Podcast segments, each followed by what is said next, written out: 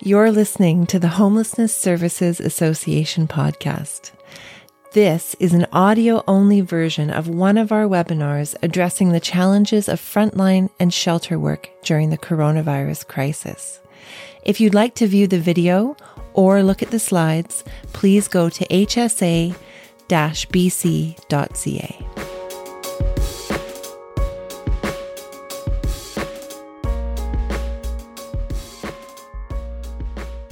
Well, good morning and welcome to HSABC's webinar, Harm Reduction Part 2, Everyday Applications and Opportunities. I'm your host, Sarah Kift, and just a little bit about me. I've worked in the frontline nonprofit sector for over 15 years, including in Vancouver's downtown east side at Carnegie Community Centre. I develop and host webinars for HSABC as well as instruct mental health first aid and produce podcasts for mental health organizations here in Vancouver. So when you use the question section, that's me who you'll be chatting to. And I'll do my best to share your questions and comments with Corey, our amazing instructor today, as they come up. It's a stressful time for so many of us, as well as those we provide services to. So I want to say thank you for taking the time to join us today. And hopefully the content we provide will help you to lead well with courage in the midst of this crisis. As Corey and I both know, the situation is constantly changing and we really welcome your input as we discuss things today, as well as your stories, ideas, and questions. Um, okay, so I'm just going to run a quick poll here. And this is just a way for us to know who's on the line with us today. Um, so tell me what your role is in your organization. Are you frontline, caseworker, manager, supervisor, support staff, or other. And if you chose other, uh, just type that into the question section. And I say this every week, but having worked in uh, nonprofit frontline work for a long time, sometimes we're all of the above, right? Simultaneously. Um, and sometimes our job descriptions don't really say anything about what we actually do.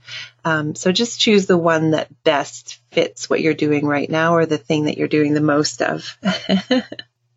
Uh, that's awesome. Love, lovely to see all the frontline workers on the line. Thanks for taking the time out of your day to be here. I know sometimes it's hard to get training in when you're so needed. Um, and maybe there aren't enough staffing resources. You're essential.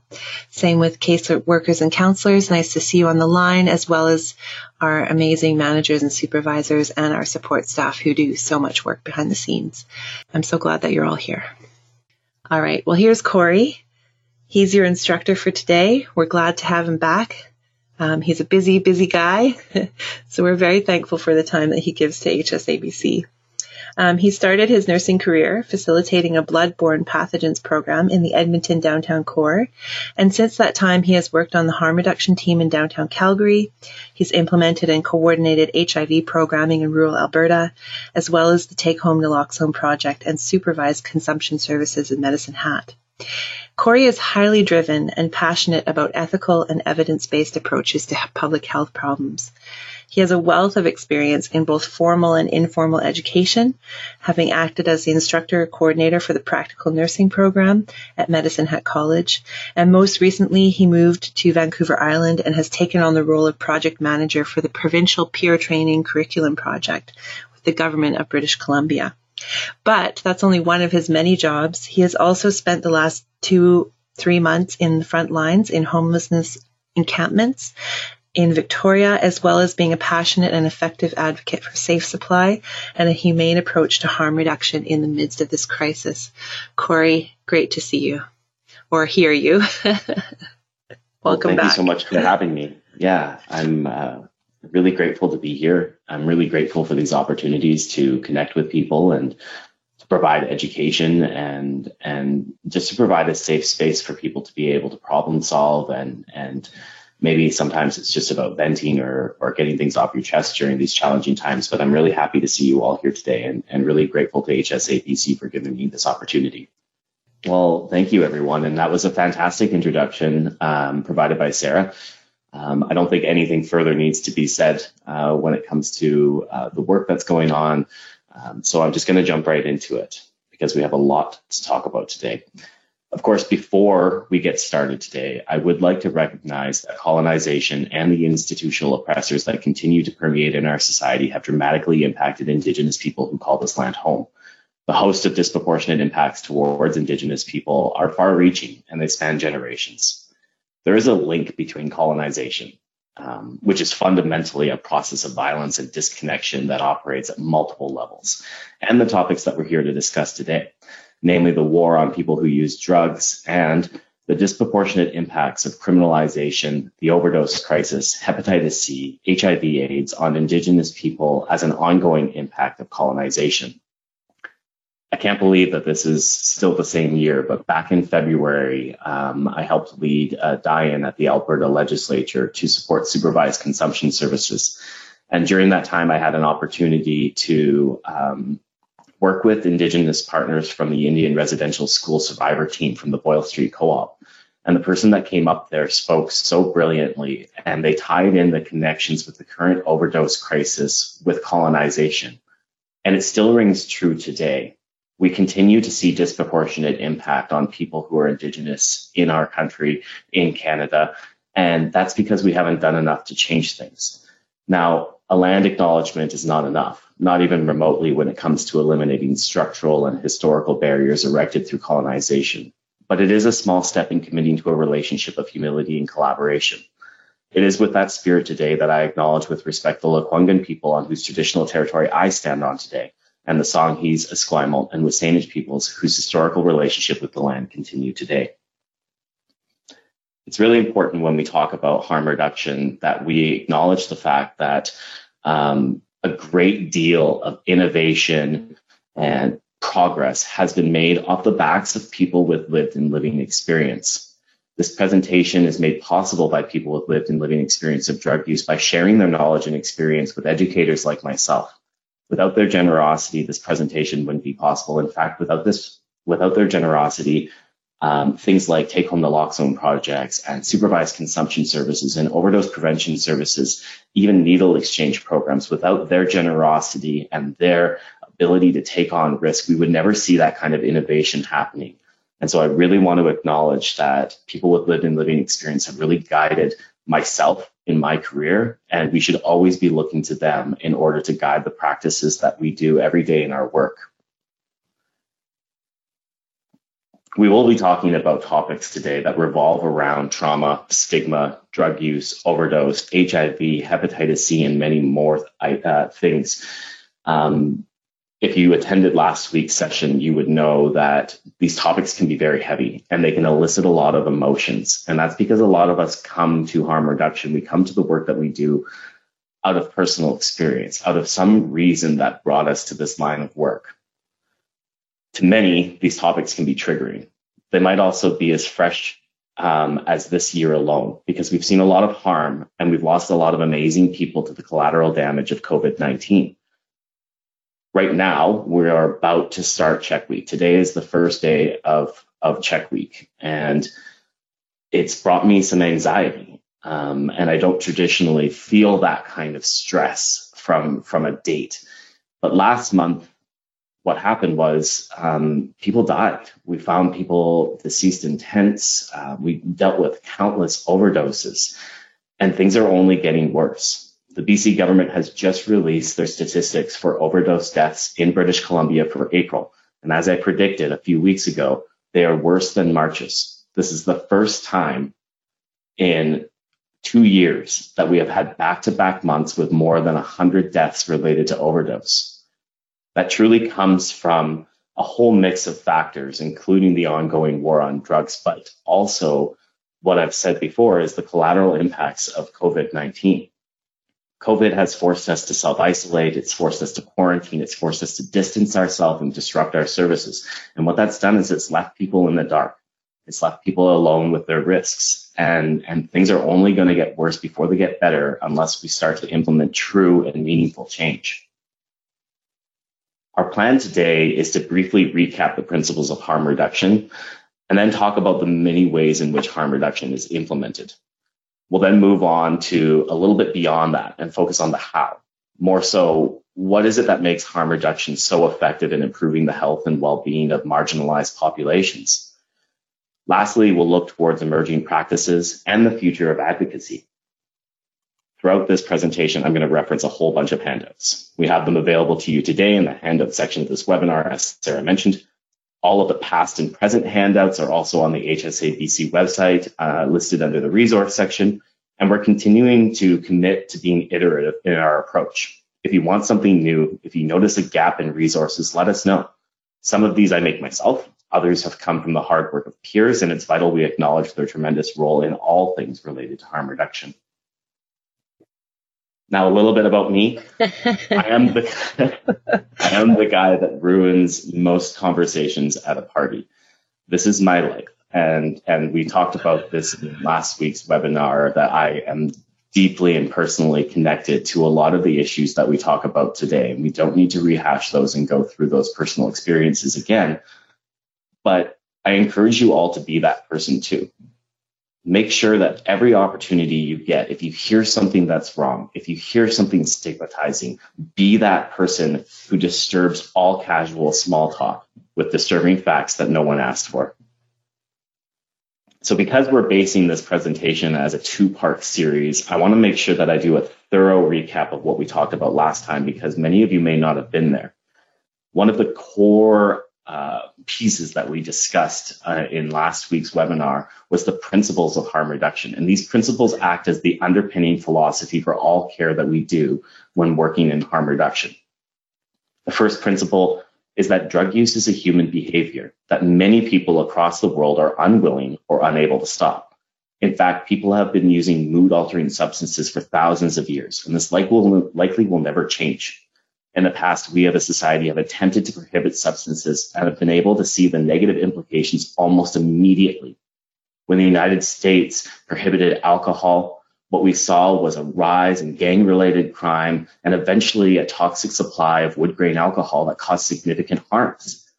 That was quickly rescinded because people realized that no matter how much criminalization they put in the face of alcohol consumption, people were always going to consume that drug. The second principle is people who use drugs do not lose their rights due to their drug use. Every one of us are entitled to the rights of life and the highest attainable standard of health, social supports, privacy, freedom from arbitrary detention and degrading t- treatment, and others. Treating people who use drugs, their families, and their communities with dignity and compassion honors their human rights. The third principle is that people use drugs for many different reasons and in many different ways. Last week, we explored the various reasons why someone would use substances, and it's not nearly as clear cut as mainstream media would have us believe. We equate any substance use as problematic or addictive, but the truth is that many people experience benefits because of their substance use. Sometimes people use drugs simply because they enjoy them. When we talk about addiction, it's important to differentiate addiction from physical dependence and simply just recreational use. When someone experiences an addiction, it's because they continue to use a substance despite negative health and social complications related to that substance use. But physical dependence is what happens when you stop using a drug and you experience withdrawal. The two are not the same.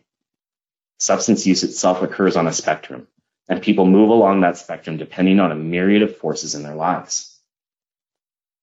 The fourth principle is that harm reduction is evidence based. Harm reduction policies and practices are informed by a robust body of evidence that show these interventions have strong positive impacts on individual and community health. We will explore these benefits with this week's webinar. The fifth principle is that harm reduction is committed to meeting people where they are at without judgment, without the use of stigmatizing language that perpetuates harmful stereotypes and creates barriers to health. Harm reduction is concerned about quality of life for everyone, not necessarily telling someone that they need to stop using their drugs. The sixth principle is that options for prevention, care, and treatment must be evidence based, high quality, and non coercive. And we really have to stress that final point. It is difficult for people to even see the coercion within their own policies, the restrictive nature of programs, and the paternalism that exists.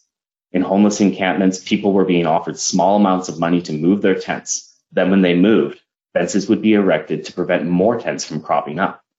This is coercion and a way in which people use their power, which in this case is money, to forcibly change behavior.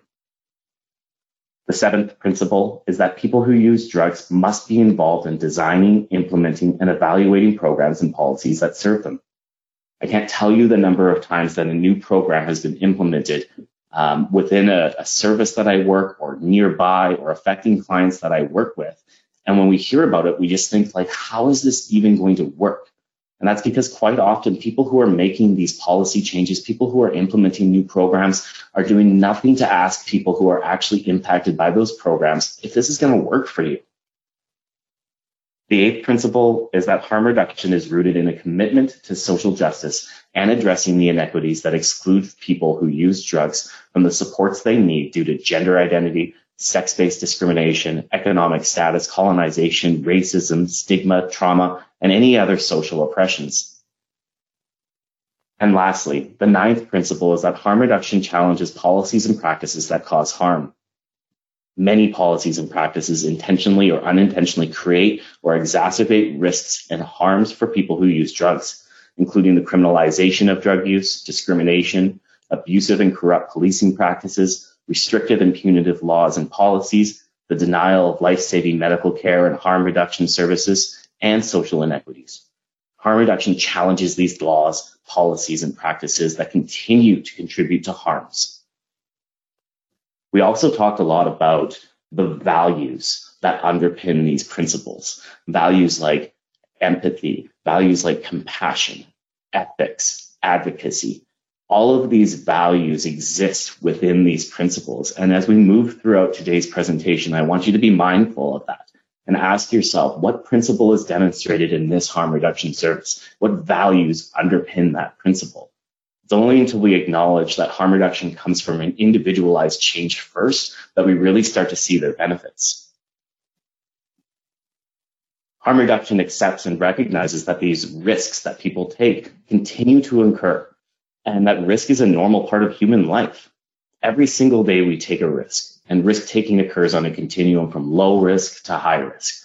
When you get in your car to drive to work, you take a risk because you might get struck by another vehicle. Someone might jump out in front of you. A deer might cross the road. And we know that these things happen. So what do we do to mitigate that risk? We wear a seatbelt. We make sure that our kids are in proper regulated car seats that are approved we accept that a risk exists, that we're going to continue to do this thing, and that we're going to do everything we can to keep ourselves and the people we love safe during that process. So rather than condemning those engaging in risk taking behavior, harm reduction seeks to mitigate the harms associated with that specific behavior. Essentially, risk taking is something that can happen anywhere. And so we see harm reduction applied to more than just sex and drugs and overdose. We see harm reduction applied to everyday life. And that's really what we need to focus on is that harm reduction is not exclusive to a small cohort of people or services, but something that we should be operating with at all times. We could go one way or the other when we talk about harm reduction. And option one is to ask people to stop their behavior and abstain. But what happens when that happens? Well, if a person goes to treatment and they don't actually want to go, essentially what's happened is that their tolerance drops from the substance that they use they're put back out onto the street or they're put back out into their regular social environment without any supports and they go back to using. Unfortunately, because their tolerance has dropped, their risk for overdose is tremendously higher.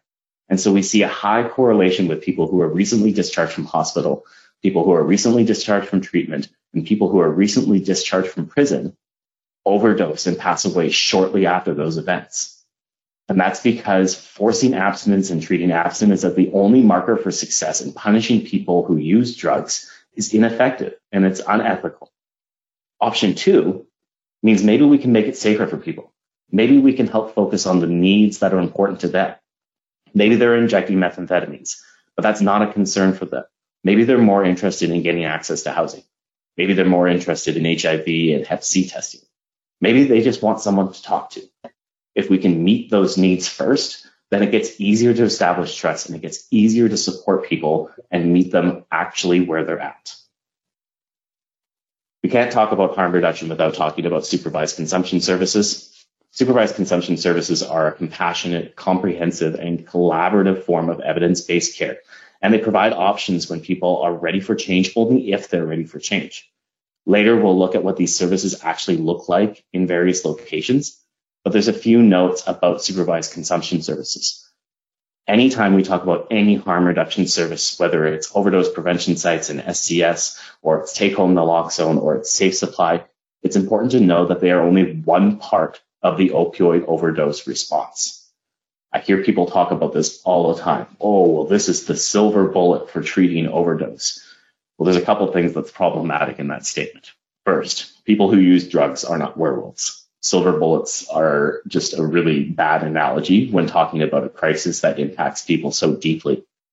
The second is that there's no one size fits all approach to support people.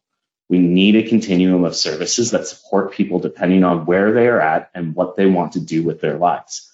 If their you know, sole concern is not overdosing and dying, then supervised consumption services is an entry point so that they can meet those needs and start to focus on other things.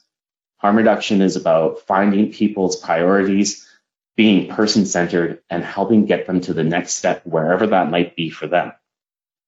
Supervised consumption services were actually implemented not because of the overdose crisis, but because of the rising HIV AIDS epidemic in Vancouver and the downtown east side people quite often only equate supervised consumption services to overdose, but their actual intended purpose was to prevent HIV infection, and they are astoundingly effective in doing so. It is said that the cost of treating HIV over a lifetime is $1.3 million, but the cost of handing out one clean needle for someone is less than 10 cents. So, what are the impacts of supervised consumption services? Well, the impacts occur on a multitude of levels, like most things related to harm reduction. First is the individual. The most important thing to me is the benefits to the individual. And first and foremost, they are effective at reducing overdose and overdose related death. They're also effective in preventing disease transmission, HIV and hepatitis C, as well as other infections that can lead to sepsis and abscesses, they also act as a point of care that can help bridge people into other services. And it's said that people who access supervised consumption services are actually 30 to 35% more likely to go into treatment. And that's because there's no judgment and you have a recurring relationship with people and they can actually remove their guard and talk about what is important to them in those environments. The next level of benefits is to the community. And supervised consumption services have been shown to decrease public disorder. They've been shown to decrease public injection drug use, and they've been known to decrease uh, publicly discarded needles and other drug related paraphernalia. Lastly, they benefit the entire health and social service sector. And what that means is that there's a less burden on health services. People who access consumption services are less likely to need an ambulance related to overdose. They're less likely to show up at the emergency department. They're less likely to require intubation at the ICU because they get timely intervention and they don't get to that point. And so then we see a whole host of benefits ranging from reduced wait times in emergency departments to less cost on the healthcare system. Like I said, harm reduction is in essence cost effective. And that's why it's so challenging sometimes speaking to people about harm reduction because they want to talk about where my tax dollars are going, but they don't want to acknowledge what a long term investment actually looks like. If you were to look at the cost of a harm reduction service to start it up, you would say, well, how come we have to pay for this? How come people have to pay money to set up these services? But in reality, every dollar that's spent on a supervised consumption site will save the healthcare system $5. Now let's think about that for a minute. When I worked in Medicine Hat implementing supervised consumption services, we talked about this with people because we were in a very fiscally conservative neighborhood. And so I actually would break down the numbers for people. In that year, we had 390 visits to the local hospital related to overdose. So we broke that down. Every single ambulance trip cost $800. Every single presentation to the emergency department cost $1,500 on the healthcare system. If someone was admitted to the acute care unit, that would be an additional $2,300 per night. If someone required intubation because they had a hard overdose and their heart stopped, then it would be $20,000 a night in the ICU. And so if you talk to people and they say, I can't believe we're spending our money on this, remind them that investing in people's health and well being pays dividends in the long run. There are many faces to harm reduction. And what does harm reduction actually, look like and how is it employed? Well, it could be safer sex supply distribution. It could be harm reduction supply distribution, like sterile needles, ties, swabs, cookers. It could be testing and treatment of STIs and bloodborne pathogens. It could be naloxone distribution and overdose education. But it can also be car seats and seatbelts. It can be check stops for designated driver programs. It can be sunscreen. It can be the use of the HPV vaccine to prevent cervical cancer. It could be supervised consumption services, or it could be a managed alcohol program. It could be safety planning in the instance of domestic violence. It could be safer piercing kits. It could be drug checking and services, or it could just be fact based drug and sex education. I remember being young and being in middle school and having the DARE program show up and talk to me. And they would speak to us about the dangers and the perils of drug use and they would sit there and they would implement all of these really strong scare tactics to these young people. If you do drugs, you'll die. This is your brain on drugs. This is what happens. This is what people who use meth look like. Really stigmatizing and misinformed images. But did that work? Was that effective? My age category is age 30 to 39. And in Canada, people age 30 to 39, their main cause of death their number one cause of death in our country is overdose. So clearly scare tactics, clearly just say no policies and the war on drugs have been wholly ineffective. We really need to shift the way that we look at things. So that's a lot to consider. And I want to make sure that we always provide opportunities for pause. I want to make sure that we always provide opportunities for reflection. And so I'm going to read these questions and I want everyone just to take a small moment to think about that and to reflect on their own practice, whether it be personal practice or the institutional practices at your place of work. What are the obstacles to harm reduction practice in your work? Are they policies? Are they an unwillingness to um, acknowledge the benefits of it? Are there specific protocols that oppress people and potentially create harms? How might harm reduction be further incorporated into your work? This is a really important question because even when you think you're working for an institution or an organization that is really forward thinking, that is really progressive, it's when we rest on our laurels and become complacent that we miss the really big pieces. I had an opportunity to um, review some new materials that are coming out um, from Pivot Legal Society. And one of them is called the Stigma Audit Tool. And I'm told it's not ready yet. If it was, I would definitely have seen if I could provide it all to you today. But the Stigma Audit Tool is amazing because what it does is it allows you to actually audit your own policies and procedures to see if there is stigmatizing practices embedded within it. It's a regulated and evidence-based way of reflecting on your own practice so that you can continue to commit to improvement. Lastly, how do you practice harm reduction in your workplace? Now, if some of you are out of the front line, you might think that you can't do that anymore, but that's wrong. Almost everywhere you go, no matter what you do, you can apply a harm reduction approach to it. And that's what I'm hoping that we'll all be able to take away from today among many other things. In 2016, the Yes to SCS campaign in Victoria developed this harm reduction framework to illustrate the spectrum of harm reduction strategies that are a part of a social movement guided by harm reduction philosophy. You can see how the meaningful inclusion of people who use drugs, ending criminalization, drug user liberation, and social justice are all tied into the everyday practices of providing harm reduction supplies and supports. So how do we take the value-based principles of harm reduction and put them into practice? Depending on where you work, you may be supported more or less by the policies of your agency, the support of your supervisors, and the solidarity from your coworkers. You may work in a setting where harm reduction is well understood and forms the foundation of your work at all levels. But You may also work somewhere that distributes harm reduction supplies, but doesn't really get into harm reduction beyond that. Or you might work in a setting where abstinence is required of service users and harm reduction is not at all part of the working culture, or it's viewed as a separate piece. That's one of the things that always challenges me is that when we believe that harm reduction is its own separate entity, this own bubble that exists, and we can go into the bubble and we can do something harm reduction, and then we can leave the bubble and go back to our regular activities.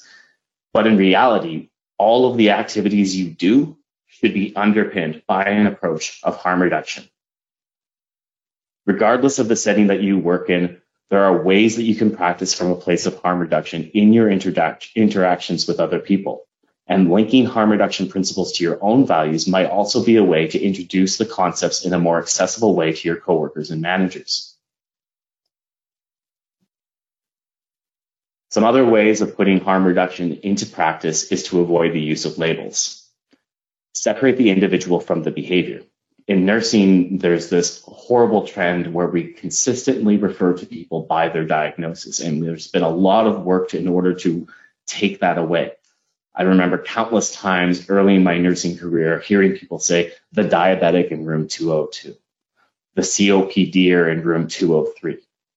But we were able to acknowledge that people are more than their diagnosis, and we're able to put people first. The person with diabetes, Susan, you know, making sure that we're always reminding people that they are human beings first and they have much more to them than their diagnosis or the behaviors that we see.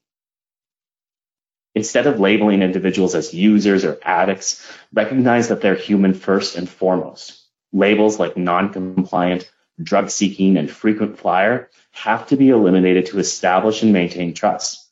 Without trust, individuals disengage from the healthcare system. Part of harm reduction is operating under an anti-oppressive lens. And what that means in the broadest sense is that not only are we mindful of our words and our approach, but we're also striving to eliminate structural and institutional barriers that create harms. This includes equitable access to care, ending socioeconomic disparity, and creating a level playing field for people not just to survive in, but to thrive in. The work that's happened recently in Vancouver and Victoria to provide temporary shelter access to people who are in homeless encampments was not done through an anti-oppressive lens. But how could you say that, Corey? Isn't it good that people get into hotels? Of course it is but it's also about how we get there. First, not everyone had access, both in Victoria and in Vancouver abroad. It is said by Pivot Legal Society that there are around 7,000 people who are homeless in our province. Yet for some reason, we focused exclusively on the encampments in Oppenheimer, Topaz, and Pandora. What does that actually mean to people? Well, it means that those were the encampments that were in the public limelight those were the ones that were drawing the most public ire and creating bad press and potentially changing votes. So those were the ones that got priority. In Victoria alone, the most recent point in care testing showed that there was about 1,500 people who are homeless. Half of them are unsheltered. But we only managed to get 344 supported. So why are we saying mission accomplished? Most of the time, it's because these things are being framed as an issue of public safety. And we saw that because a provincial safety order was issued, not a public health order to get people housed, but a public safety order to get people decamped. And what that meant is it came alongside arrests. It came alongside displacement and heavy utilization of police. Fences and enforcement are oppressive, even when the end result is a hotel room. One of these cornerstones is the principle of person first language, which means that I've skipped ahead. So it's really important when we talk about person first language that we're always being mindful of what the impact of our words are on other people. And it might not seem like a big deal to others, but it really is when we're talking about and with people who use substances or who are marginalized. We just wrote a letter to the Alberta government asking for people, asking for the government, and asking for the Minister of Health to consider safe supply as we have here in British Columbia. I do some side work with an organization called Change the Face of Addiction and help them with their social media and with some of their messaging and letter writing. And we actually received a response, a written response from the Associate Minister of Mental Health and Addictions uh, via an op ed that he wrote for the Edmonton Sun. And in that article, he consistently called people addicts, users. He said to people that we're not going to do this unethical practice uh, on the backs of taxpayer money. So he weaponized a service and framed it as something that would be costly to people. That's one example of how language can dramatically shift the way that we look at people and the way that we move forward in developing new policies and programs. Trust me, we will definitely respond to that article. I also want to talk a little bit about a more local case study. When we talk about um, institutional oppression and varying approaches to public health emergencies. I put this together last night because I had a look at what the overdose statistics were for April. And as I said, those numbers have just been released, and it shows that in April of 2020, we had 117 deaths related to opioid overdose in our province. Last month, we, we had 113. This is the first time in two years that we've had back to back months with over 100 deaths related to opioid overdose. And it also shows that things are dramatically trending upwards. So let's look at this and let's consider this a case study when it comes to approaches to public health crises. So I give to you today a tale of two crises, how efforts to respond to both public health crises in BC differ and the outcomes related to those efforts. With COVID-19, we get minimum weekly reporting and evaluation made available to the public. We get weekly check-ins. We get make we make sure that there's a an app, there's a dashboard, there's so many stats that we don't even know what to do with it. When it comes to overdose, it takes a month for the stats to come in, and they're always a month late. So by the time something has happened, like now we're just finding out what happened in April, we are on check day of May. How do we plan? How do we prepare? What about the messaging, the narratives that are reinforced by public health and political leaders? With COVID 19, we consistently see the rehashing of we're all in this together. We have to do our part. But with overdose, we've seen from our public health officials and from our politicians that overdose has basically become normalized. But this is just a thing that happens. I've actually heard elected officials say, well, overdoses happen in parks or they happen in hotels, but they happen. And when we have that kind of attitude towards people, then we realize that we're no longer pushing to innovate. We're no longer pushing to support, but we're just resting on what we have. And we're assuming that people are just going to die and that we need to be okay with that. What about investment? When it comes to COVID-19, the province spent 5 billion in the first two months in order to support people to stay at home, in order to direct healthcare services. In overdose, we saw 322 million over three years, which equates to 9 million in the last two months. And what has been the end result of that? Well, in 2020, we've had 161 COVID related deaths. And in 2020, we've had 377 overdose deaths, and they continue to spike yet again. This tells us right here, right now, that when we don't apply a sense of urgency, when we don't apply harm reduction, when we don't push for change, people do die.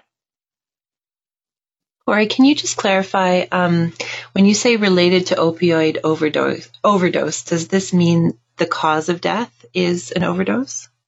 Yes. Yeah. Okay, that's good. Thanks quite often they say um, an, an, overdose death is related to opioids because there may be other substances in a person's system. Um, so we, you know, and there's a variance of opioids that are out there. The primary substance that's causing people to die are the illicit fentanyl and analogs of fentanyl and benzodiazepines that are on the street. Um, and so there is differentiations between opioid related overdose death, fentanyl related overdose death. Um, and so that's why we that's why we use that terminology. Okay, that's great. Thank you. So what follows are some general guidelines when working and communicating with people who are marginalized. And, and language is huge. We as a healthcare society, as a social service society, we tend to meet people where we are. Um, so we expect them to come to us. And quite often that doesn't really work for people. So it's important that we try our best to meet people where they're at. when we were implementing safe supply in parks, you know, we got people onto safe supply, but then we realized that people weren't staying on it. They weren't continuing to access their medications. And that's because we were getting them onto safe supply, but during a pandemic, we were asking them to travel a couple of kilometers to their pharmacy in order to access it. And that wasn't something that was feasible to them. So we really had to problem solve and we arranged for a pharmacy to take over all of the prescriptions for the people in the park. And then they started delivering to people's tents every single day. And that's just one thing when we say, like, we really actually literally need to meet people where they're at. We need to make sure that we're educating ourselves and the people around us. We need to make sure that we're acknowledging the harmful effects of stigma. And that is one of the greatest barriers experienced by people who are made vulnerable. We also need to acknowledge that stigma arises from fear of the unknown, which is a product of misconception and misinformation. We need to always be the available adult and model our behaviors for people around us, for our coworkers, for parents. And we need to make sure that we familiarize ourselves with community resources. One of the biggest pitfalls in proper application of harm reduction is this phenomenon called blind referrals, where we work with someone and we say, oh yeah, no problem, just go here, and we hand them a card. In those very instances, what we've actually done is guarantee that that likely will not get followed through on. And so it means walking alongside people. It means finding out what are the barriers to that individual accessing those services. It means providing an introduction to someone and having a phone call so that you can bridge the trust over to the next service provider. We need to make sure that we initiate conversations about safety planning. For the entire last week, I've been talking to people. Are you using the overdose prevention site? No. How come? Well, because I'm using in the hotel room and I feel safe in there. What are we going to do on check week? what can I do in order to support you?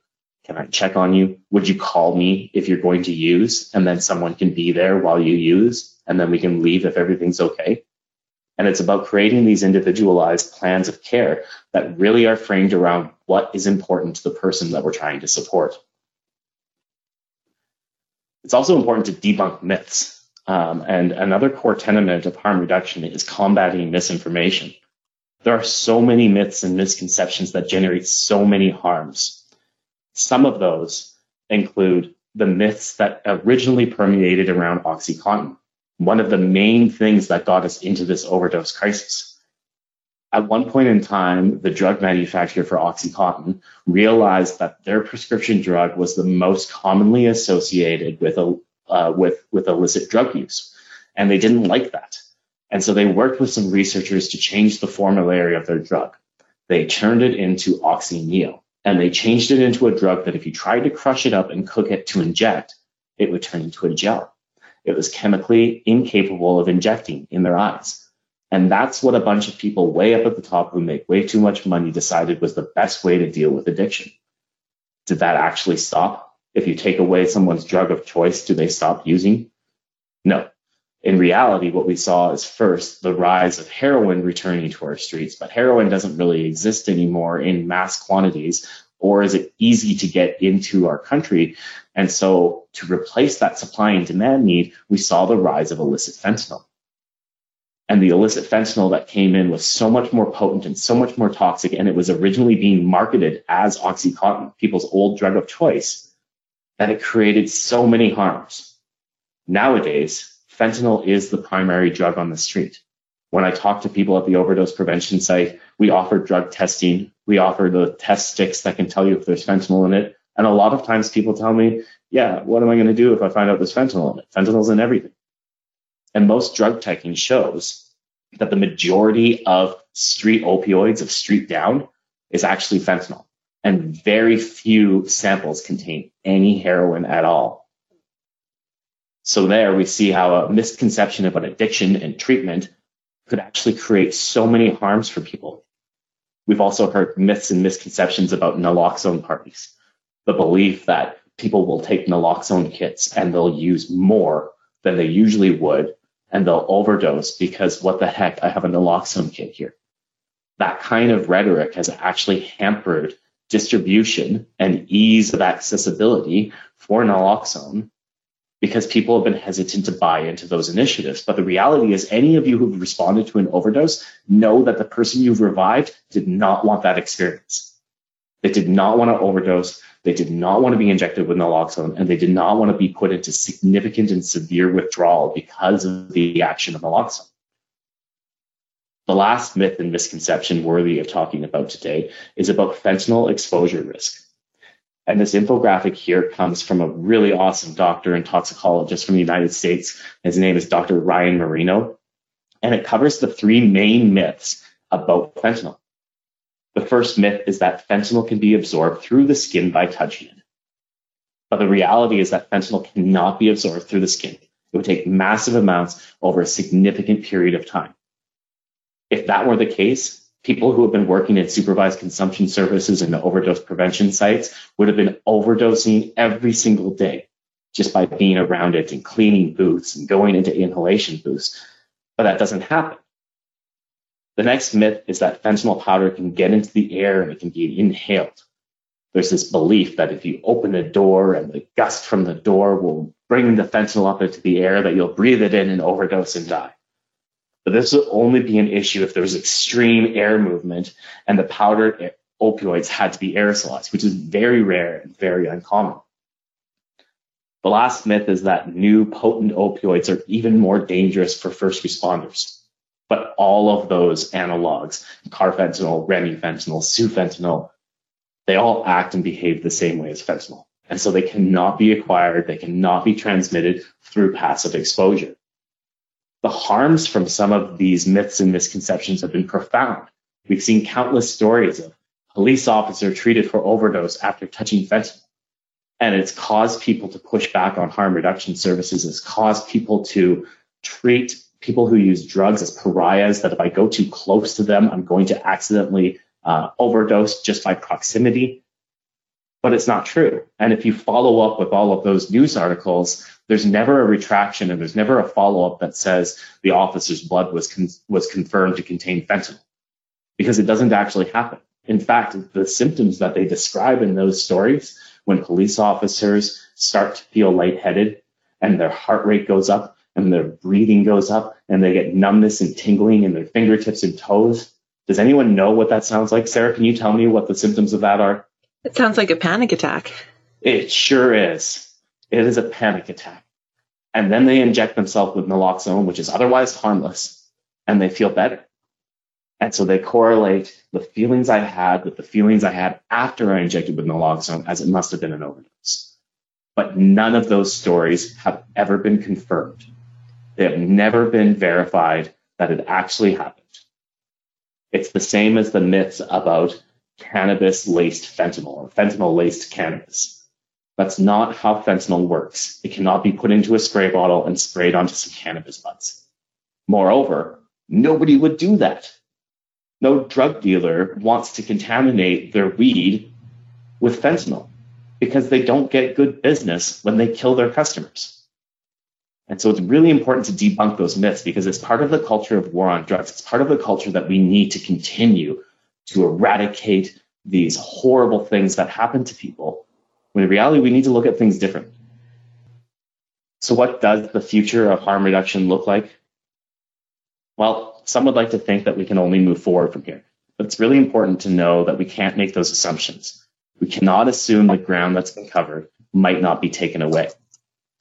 I'll go back to this example again. In Alberta, we had years of progress, about four where we implemented supervised consumption services, where we had a massive upscaling in take-home naloxone, where opioid agonist therapy was was made more easily accessible, and we thought that we were making progress. And then mm-hmm. very quickly, those things were taken away from us. A review was pulled on consumption sites, and misinformed information was used to downplay the positive impacts of these services. Some sites lost their funding. Some people had their services canceled. Now we're seeing the IO programs, the injectable opioid agonist therapy programs under threat of defunding.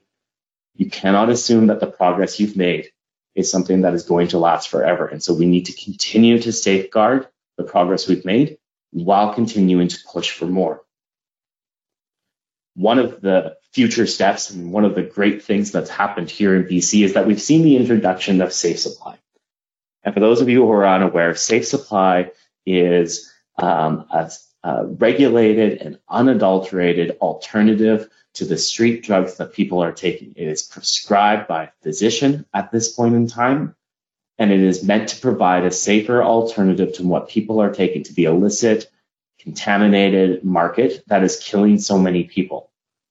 While working in the homeless encampments, I spent a lot of time connecting with people who were working in drug checking. And I was really keen to find out what was on the street and what was causing this massive surge in overdoses. What we found was really astonishing.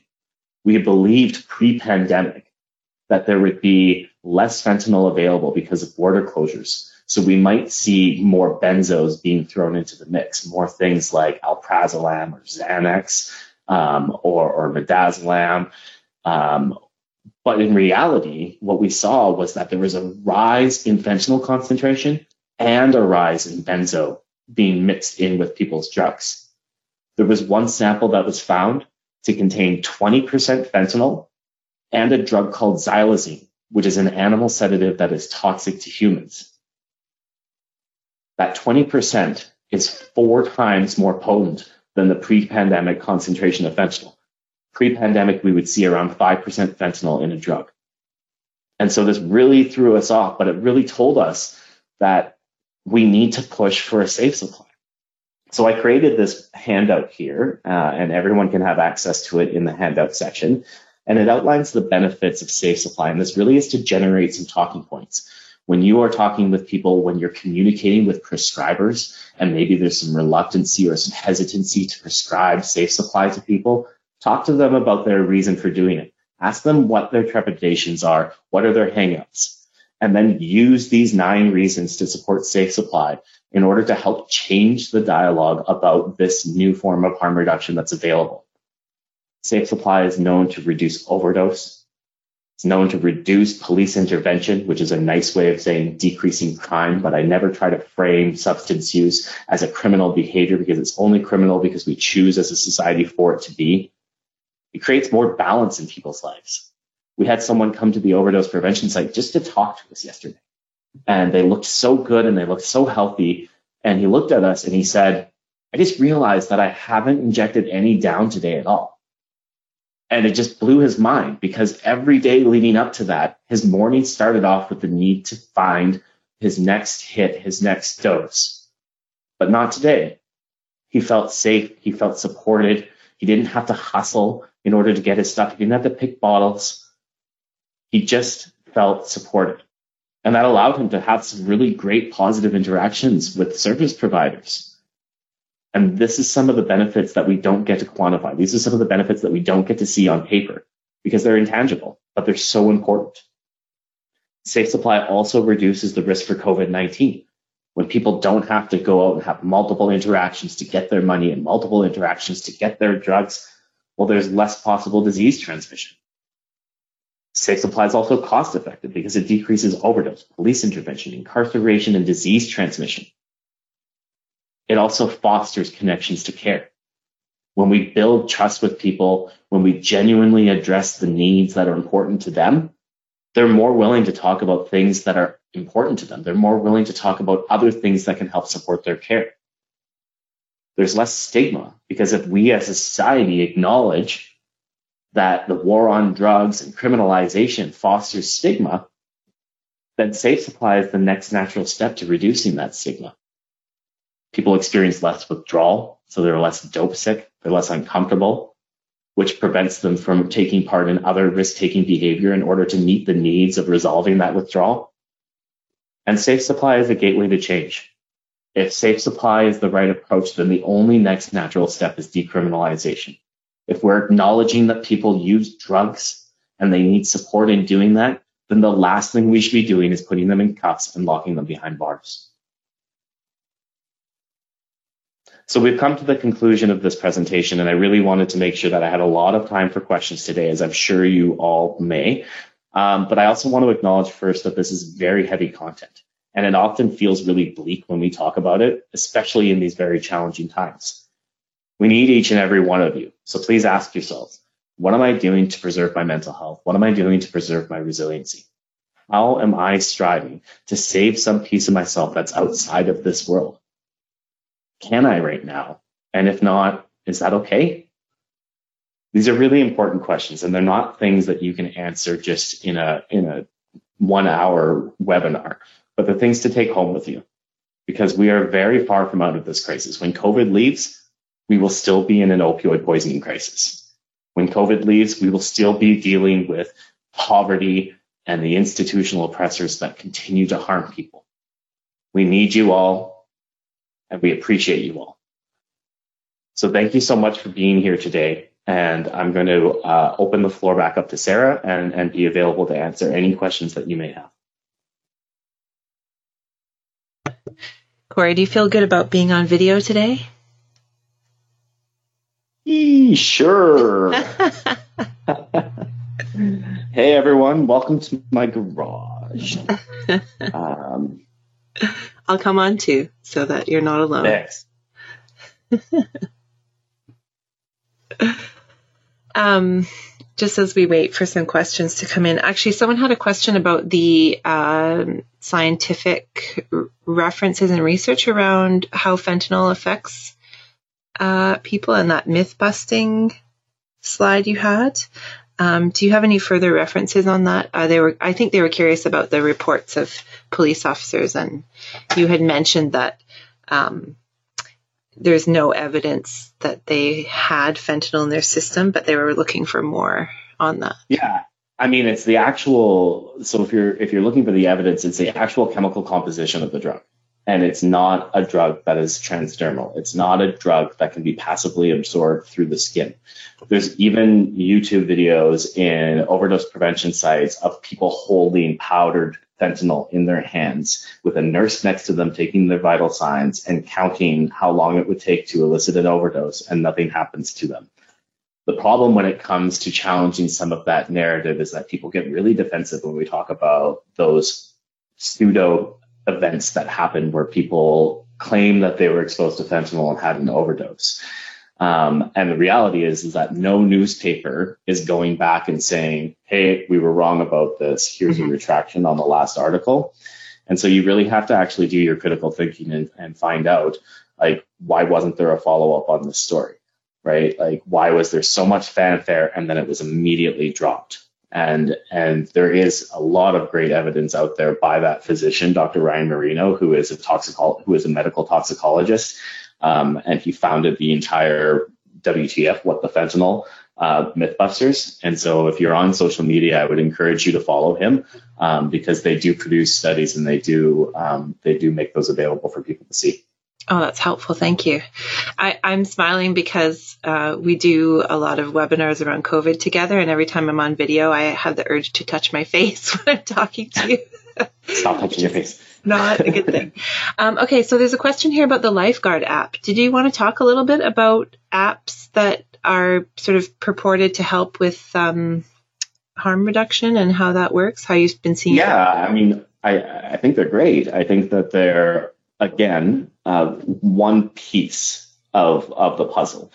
And when it comes to supporting people who are at risk of overdose, it's about having a full menu, a buffet of options available for people to engage in them. Some people will definitely use the lifeguard app. And when we think about the fact that in British Columbia, a huge percentage of people who die from overdose actually have homes and don't access consumption services, mm-hmm. these apps are fantastic for them because they're the ones who aren't going to go to a consumption site because they don't want to see their neighbor going there. They're the ones who aren't going to have a worker drop off a naloxone kit because they don't want to be outed in their community. That's the power of stigma and shame that exists. So with the lifeguard app, that's fantastic. When it comes to talking about people who are experiencing homelessness, people who are um, at tremendous risk, who are disproportionately impacted by overdose, it becomes a little bit more challenging because first and foremost, you need a phone and an internet connection uh, in order to do that. And there have been some services that I've worked in that I've collaborated in in the last few uh, months where we've actually provided phones for people and we've loaded that app on, and it's been pretty effective. Um, so again, I would say that they're a great resource, that they're a great piece of the continuum of care, um, but it is not the uh, quote unquote only thing that's going to get us out of this situation. It's just another layer of protection. And when you think about harm reduction and all of the services that exist within harm reduction, think of them as layers of armor that all throughout our work as we tra- traverse through life, we need to make sure that we have all of these different layers of armor because we never know where we're going to end up. Um, and the Lifeguard app, and there's a couple others that I'm working with. Um, really exciting. I, have just been pulled into this.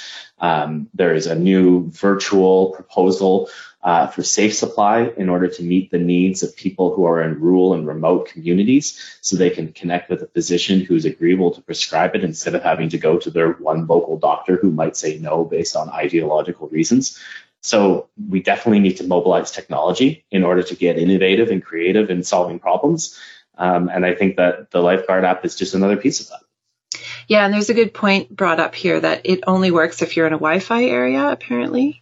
Yeah, um, which is great for the hotels that we got people into because yeah. everybody has Wi-Fi access in their hotels. Um, but when you start to think about folks that are in Beacon Hill Park, folks that are in Crab Park, folks that are in, you know, really, really distant and remote parks in some of the other parts of BC, it's not yet a viable option for them. Mm-hmm. Yeah. Um, so there's a question here, and this is a great question because I think this comes up in every kind of frontline work, and we talk about meeting people where they're at. But this question is around someone in this person's community that is really hard to deal with. And the services that are trying to help her are running out of ways to help. There are some people like myself, this person is saying, that are willing to step up, but what would you suggest that their team does to help this person. So we all know in our frontline work people that um, just seem to be more complicated in, in terms of how they access services or how we can can connect with them. Yeah, and that's really challenging, and it's not uh, it's not a unique experience, and it's it's quite often very common in more rural or less served areas that that you see kind of it takes a village to kind of approach to try and support people. Um, one of the things I always tell people, and this isn't a helpful answer for the for the person asking the question, but I'll get there, is is that when people act that way, um, when people are difficult to connect to services, when people are resistant uh, to services, um, it's very rarely about you. And I always tell the staff that I work with, like these behaviors, the way that you feel, this isn't about you. This is about you being a part of a bigger system that has traditionally pushed this person down. It's about intergenerational trauma that we may never understand. It's about the residual impacts of residential school survivorship. And, and those aren't things that we can fix on a one-off glance. They require building relationships. They require building trust. Um, and sometimes they require acknowledging when you are out of your depth. And so what I would say is, you know, I, I can't speak specifically for this person and, and this might not be possible, um, but to try and offer them an opportunity for a care conference and find out what exactly is it that you need and how can I support you. If they're not there, if that's not where they need to be at this point in time, um, then make sure that you know we're we're applying a team approach. Make sure that you're coming up with a consistent plan of care um, and make sure that you're spending time with that person to try and not just push them along the continuum, uh, but to just develop a relationship and develop trust um, so that when the time comes, they'll be willing to ask you for help. I get told to fuck off every single day um, by by people, and and some folks. I'm sitting there, you know, we had we had one person in in our park, and um, they just didn't want to connect with anyone and they were really resistant and they didn't want to talk to anyone. Um, and we were really worried about them. And they got into a hotel and the next day they overdosed and died in the hotel because they didn't have access to those services. And it's heartbreaking. And it's not okay that this kind of things happens to people. But we need to continue to do everything we can to try and bridge that trust and come from a lens of reciprocity and, and just be there with people um, so that there, there is the hope that they will want to talk to you when they need you. Yeah, and this person is saying that's a great answer. Thank you. You know, I'm going to put myself, I did this last week in a much more emotional way, but I'm just going to put myself in the shoes of someone who is experiencing the concepts of harm reduction on the on the depth, the level of depth that you provided us with today for the first time. So it's incredible to me that I've been working in um, nonprofit frontline homelessness work for over 15 years. And even in my personal life and my ethics, it's all about meeting people where they're at.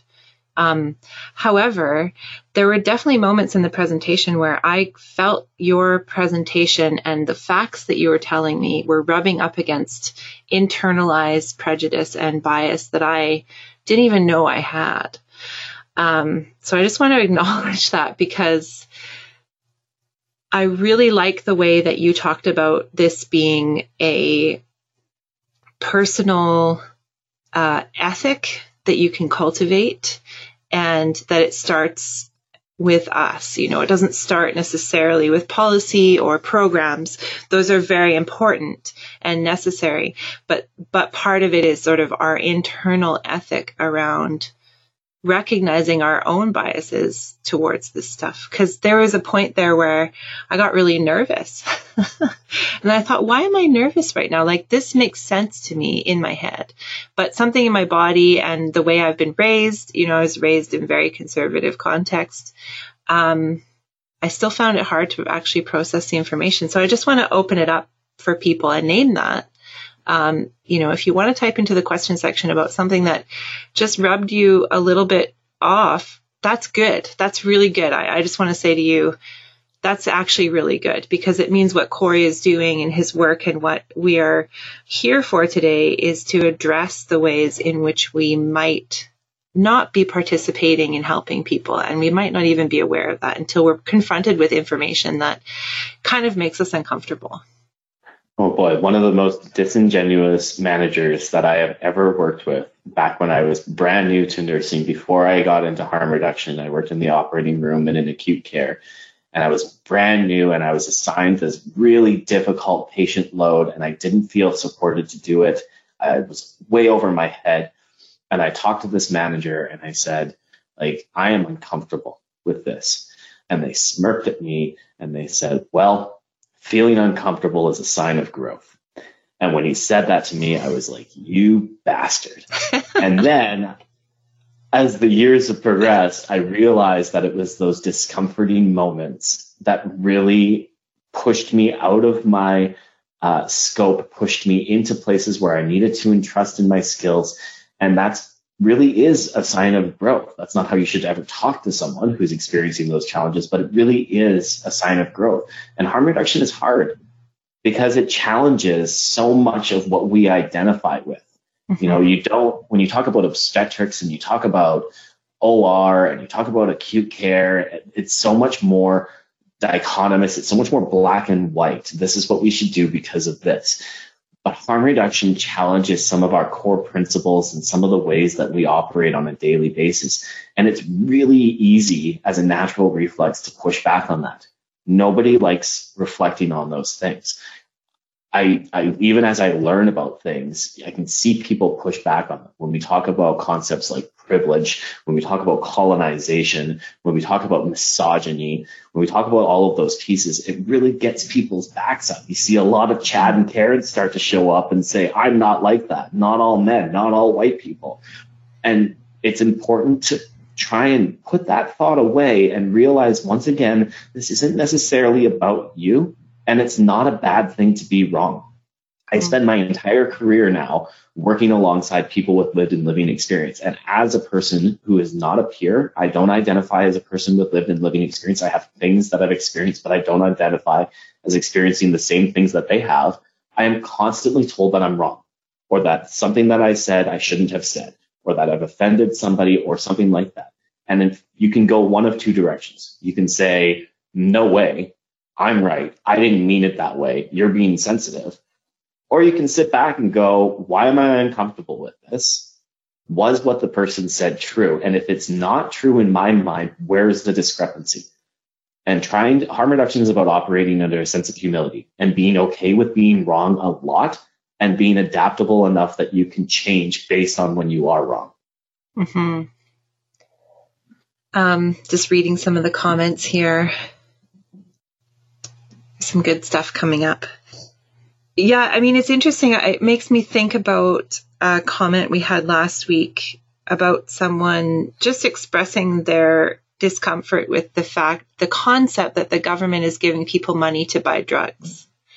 You know, like that's a really basic pushback. And mm-hmm. it's interesting because when I say that out loud, it sounds silly, but I also have that bias. You know, I read an I read something yesterday where it was, um, you know, questioning yourself and saying, "Am I ref- am I deciding not to give um, someone who's begging on the street money because I have um, concerns about how they're going to spend it? Right. And I just wonder if you want to talk a little bit about that. I mean, I know that's kind of more basic and we've kind of gotten a little bit more complex here, but I do think um, it's important to address these things. Yeah, I mean, I would say um, so. First and foremost, uh, when it comes to giving giving people money to buy drugs, I need to ask for a little bit more clarification because you're talking about safe supply. It's a prescribed medication that's mm-hmm. covered under, um, you know, we we pay for people to buy all of their medications. That's yeah. what universal health care means in Canada. Uh, and so if you're framing that as um, we're giving people money to buy drugs. Well, the government right now is giving everybody money to buy drugs. Yes. You don't think that everybody who's on isolation, who's on CERB, uh, isn't hitting up the liquor store way, way more often than they used to, then you're not paying attention to what's going on in your Zoom meetings because everybody's got a glass of wine hidden around the corner of their screen. Mm-hmm. And that in itself is a drug. And so when we say those types of things, we're creating that hierarchy again, where some drugs and some behaviors and some people are on a different playing field than the rest of us. We don't question where everybody else puts their money. Um, and so uh, to me, it, it's, it's really something that you have to spend more time with people and see what they're experiencing in order to really make that kind of judgment. And I used to see it all the time when I worked as a street nurse, people panhandling and, and people saying like, well, you're just going to spend it on booze anyways. So what? If they're going to spend it on booze, then that means they're not going to acquire their money some other way to spend it on booze. That means they're not going to go through an alcoholic withdrawal. That means they're not going to have a seizure and go into delirium tremens. Or it means they're not going to steal a bottle of hand sanitizer and drink it because they're unable to meet their withdrawal needs. People use drugs and, and we need to escape the fact that there are some drugs that are just untenable for our society. Mm. Thank you. Um, it's interesting this this came up last week as well but there's a tension between abstinence and 12 step programs and some people's recovery journeys uh, and some of the concepts in harm reduction. So and you know in this particular comment you know there are people that we work with who are very who have lived in lived experience of using um, and um, you know have gone on their own recovery journey but they're um, stance is that abstinence and lack of temptation is the only way to maintain their recovery. And that's very real for them. So, do you want to talk a little bit about how those two things interact? Yeah, that's a bit of a, a Pandora's box question right at the end always, of the webinar. I always give you the and I I tiptoe and around this, and I talk about this on a very regular basis. Um, and that's because quite often recovery has been, um, the term recovery has been weaponized in some sense for people who use drugs still. Um, and it's being said that, you know, recovery equals abstinence. And I spend a lot of time working with people who are both in recovery, who are who are abstinent, and who are continuing to use their drugs. And when we try to come to a mutual definition of recovery, what we get to is that it's individualized. Mm-hmm. It's based on what you need and what you want. And so for some people, abstinence is the end goal. And in harm reduction, we don't scoff at people who want to be abstinent. We don't push them away from that and tell them to go inject. As soon as someone says they want to stop, as soon as someone says that they want access to support so that they can be abstinent, we do everything we can in order to support that individual. And we make it about their priorities. The only difference is that we're not pushing it on people. We're not telling them this is the only way you're going to be a success in life.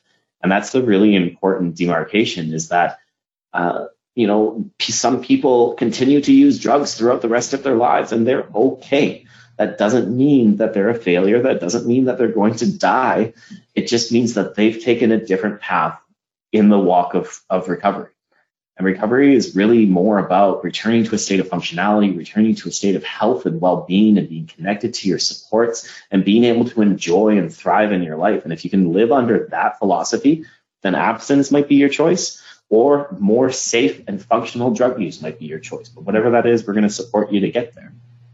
Um, you know, we we do this a lot with folks, and and there are times when people who are in their abstinence they're really resistive to harm reduction. They're really resistant to harm reduction.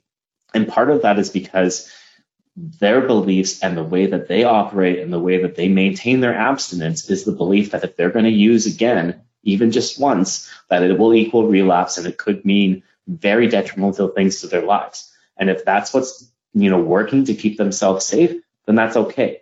It should just never be impressed on other people because when we put people into corners, when we put people into boxes, that's when they isolate, that's when they hide, and that's when overdose is a tremendous risk.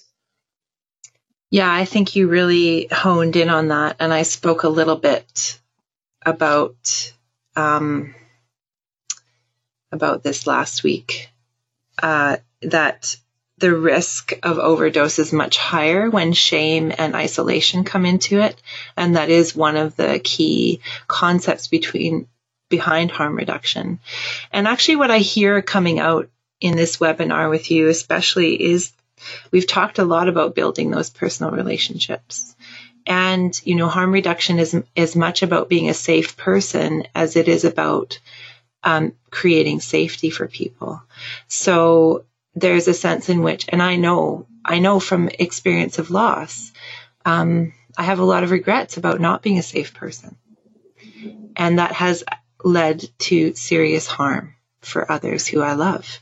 And so I think it's important here to highlight that, you know, every, actually, most of the answers you've even given are around meeting people where they're at, finding out what they want to do for their recovery, and finding out what their priorities are.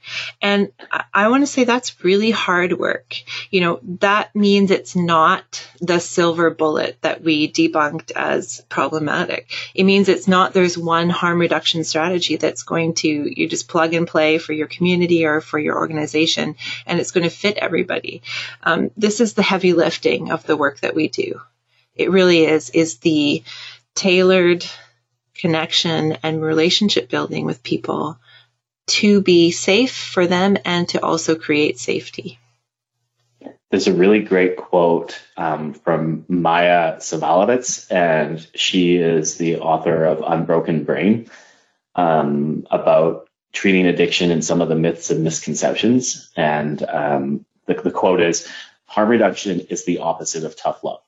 It is the unconditional kindness and it imbues what looks to outsiders as irredeemable ugliness with startling moments of transcendent beauty.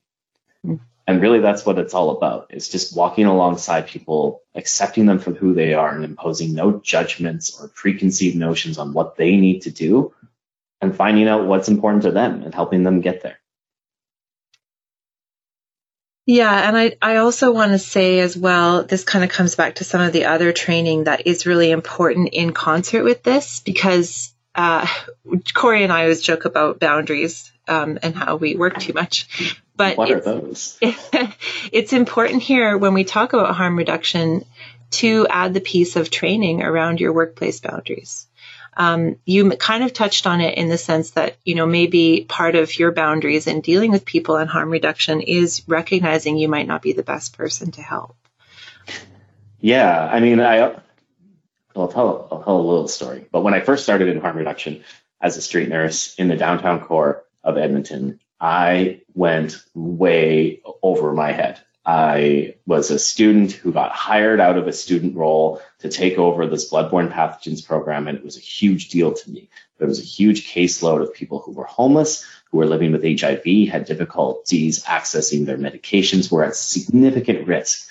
And part of my job was to find them and to help them get to appointments. And it was very stressful for me. It was also probably the best, single greatest learning experience I've had in nursing but I remember one, uh, my first winter, and I got really sick. There was um, a lot of respiratory bugs that were passing around the shelters, and I got something. I don't know if it was a pneumonia, but it was so bad that I couldn't walk upstairs and I was coughing my brains out. If this was COVID times, I would have been shunned tremendously for showing up to work, but this was before that time.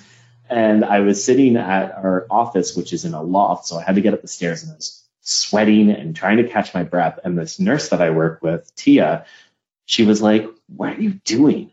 I was like, What do you mean? She's like, Why are you here? And I was like, my my clients, they need help. they need the help, they need the support. Like I need to be there with them. They're re- they're relying on me.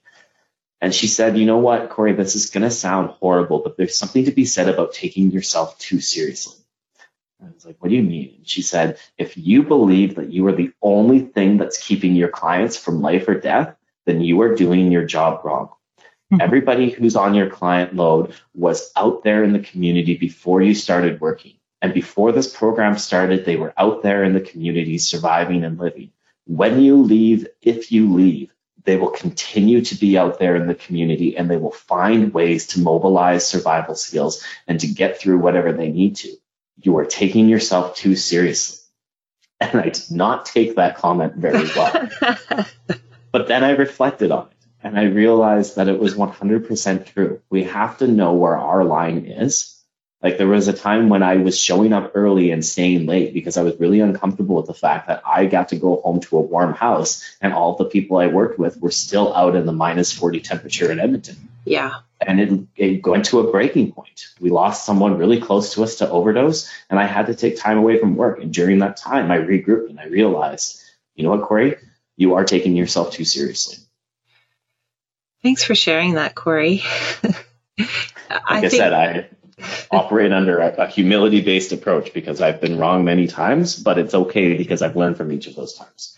Yeah, I, I really like all of everything you just said. Um, and I don't necessarily want to get away from the fact that, so we've kind of moved into personal reflection territory, which is so crucial to this work. I also want to highlight to everybody that harm reduction has very concrete scientific um, protocols, procedures, research, and and Corey has provided all of that as well. So, you know, whatever. Uh, actually, I'm not even going to make it about size. Whatever part of the spectrum you land on, there's something for you here. Um, there are the evidence-based studies. There is the invitation to reflect. Um, there is the wrestling with your own ego and thinking about how you do your work in terms of boundaries. But there's also, um, you know, programs out there, people that are doing amazing work as groups and all of that kind of stuff as well. Yeah. I mean, harm reduction is this excellent marriage of deep, robust data and evidence mixed with a values based approach. It is mm-hmm. ethics and evidence combined.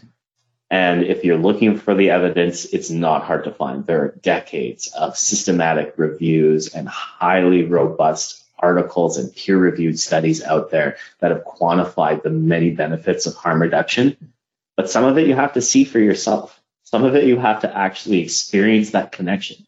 The biggest wins that I've had um, have been connecting with people and having them trust me. And you can't put that down on paper. In my first job, uh, and I'm gonna I'm gonna quote Marliss Taylor here, who's an amazing advocate and nurse for harm reduction and innovated harm reduction.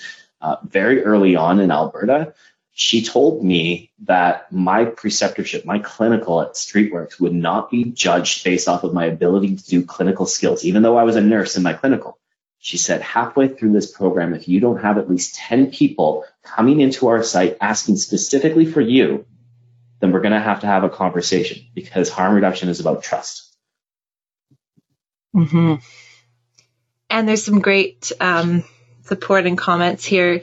You know, in the in this field, we are carers. Like you said at the beginning, we do actually connect to and get into this work not for the money, not for the fame, not for the great work life balance, right? Like we're not, not for doing, the illustrious garage office. right. We're not doing this work because we, uh, you know, are after those things. We're doing this work because we care, because we're sincere, because we are hopeful that actually, um, working on the front line, connecting with people, providing services actually does make a difference. Um, so I want to acknowledge that as well. Thank you for that comment. Well, we just got about three minutes here. Um, Corey, I always love putting you on the spot because you always come up with great answers. You're always ready, even when you don't feel ready. So tell me, you know, we're at the end of our two part series. What would you say to people who are at this point? They've taken both trainings. What's something that they can take out back into the field with them today? Yeah, you know, I would say it's that that institutional reflection. Spend the next week as you're working and consistently sit back and ask yourself, am I operating under a harm reduction philosophy? Are the things that we are doing here person first? Are we unintentionally creating some oppression and some harms in our process? And what can we do in order to resolve that? Do the research if you're skeptical, do, do the education, continue to seek out more opportunities for education. I know when I first got into this, I was skeptical of most things. I remember I'm going to tell another story. Yay! I, I, re- I remember, um, you know, buying into harm reduction early because as a nurse, I was like, this is so cool. I'm going to do this. This is the thing that I want to do. I totally get it. And we were given, uh, when we started our, our first clinical, we were given a values test. How comfortable would you be doing X? How comfortable would you be doing why? And some of the questions were, how comfortable would you be doing, would you be handing out harm reduction supplies to a youth? And I was like, 10, I'm so comfortable. How comfortable would you be supporting someone who is pregnant and actively using substances? 10, I'm so comfortable. Don't even worry about me. And then it actually happened, like really quickly. I was working in the needle exchange program. I was by myself, and this kid came in, and very sheepishly asked for some needles. And instead of being like, yeah, I'm so comfortable with this, I was like, oh my God, I need to call my manager. Is this okay? I don't know if this is okay. I don't know what I'm feeling right now. And so I picked up the phone to call my manager, and the individual in question started to walk up the door. And I hung up my phone and I was like, whoa, whoa, whoa where are you going? And, and they looked at me and they said, you're just like all the rest. Like, you're going to tell me not to use drugs. You're going to tell me to do this. Uh, you're like my my service providers and you're like my guardians who, you know, only make me do blah, blah, blah. And you're just like my doctor who tells me this is what I need to do and I'm not doing it. So I'm therefore wrong um, in, in not so many words. And I just stopped and I said, Oh my God, I'm so sorry. What do you need? What's going on? And what happened was we ended up having a two hour conversation. We connected them to service providers. We connected them to a doctor that they hadn't seen in a long time. We were able to get them HIV and Hep C testing, which they hadn't had yet, even though they were using needles. And at the end, yes, I did provide harm reduction supplies to this individual. And it dawned on me, what would have happened if I had said, no, I'm sorry, I can't do that? Would the person have stopped using? Would they have just gone, wow, I need to change my life and, and do something different? No, the reality is that they would have continued to use, but they would, would have probably done so in isolation. They would have done so by sharing uh, injection drug supplies, and it would have created so many more harms. Instead, we were able to build trust and connect this person to so many other services, and they ended up making a lot of great progress with their health. They didn't stop using, and that was okay because right then and there, what they needed was support, and they needed someone to trust. Mm-hmm. Well, I think that's a great place to end. Um, I would really encourage all of you to connect with Corey. Here's his email. He's really happy to talk to you. He's happy to talk you through uh, whatever you want to know. He's got it all. He's got the evidence, he's got the stories, he's got the experience. Um, he's got the handouts, he's got the infographics. so please do connect with him. And Corey, I, thank you so much. We're going to run this again, I think, um, probably in the fall. So if there are people that missed out or coworkers of yours or colleagues that would like to take this program, we're going to get it going again because I think it's been a really excellent addition to our training. And uh, like I said, there's lots of resources out there. Um, this is part of the handout. That's the PDF of the PowerPoint. So do uh, download that or ask for it and we'll send it to you. Um, I'm impressed that uh, we are only at one page of references today, um, but those are there for you as well if you want to dive deeper into this topic. And like Corey said, there's a lot to learn in the spirit of humility. All of these things you can find on our website. Um, you can sign up for upcoming training. You can uh, check out our resources uh, under the coronavirus tab. Uh, this will be uploaded as a recording video and it'll be on our podcast feed. You can also check out Harm Reduction Part 1. It's available right now on our website if you want to catch up on that as a podcast and as a video. And um, thanks for being here with us today. Thank you for showing up. Thank you for asking the hard questions of yourself in your organizations, uh, of our governments. Um, thank you for continuing to be here in this challenging time. Uh, it's not easy work, but it's worthwhile. Hey, so take care, everyone. Stay safe, stay calm, and take a break today if you can. Bye.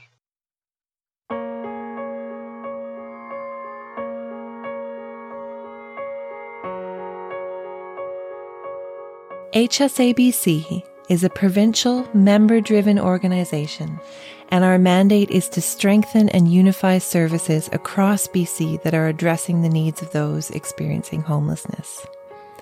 Right now, so many of our members, as well as their friends, families, colleagues, and clients, are facing unprecedented challenges, as well as a total change to our daily lives. And we're here to help support you on the front lines however we can. You keep showing up, even in the most intense and difficult of circumstances, for the most vulnerable. Thank you for all the work you do and for continuing to do it every day. Our website is hsa bc.ca, and you can find COVID 19 specific resources for frontline and shelter workers, including handouts, posters, webinar video, news and health authority updates, and much more. You can also email us at info at hsa-bc.ca or find us on Twitter at underscore HSABC. Stay calm, stay safe, stay strong.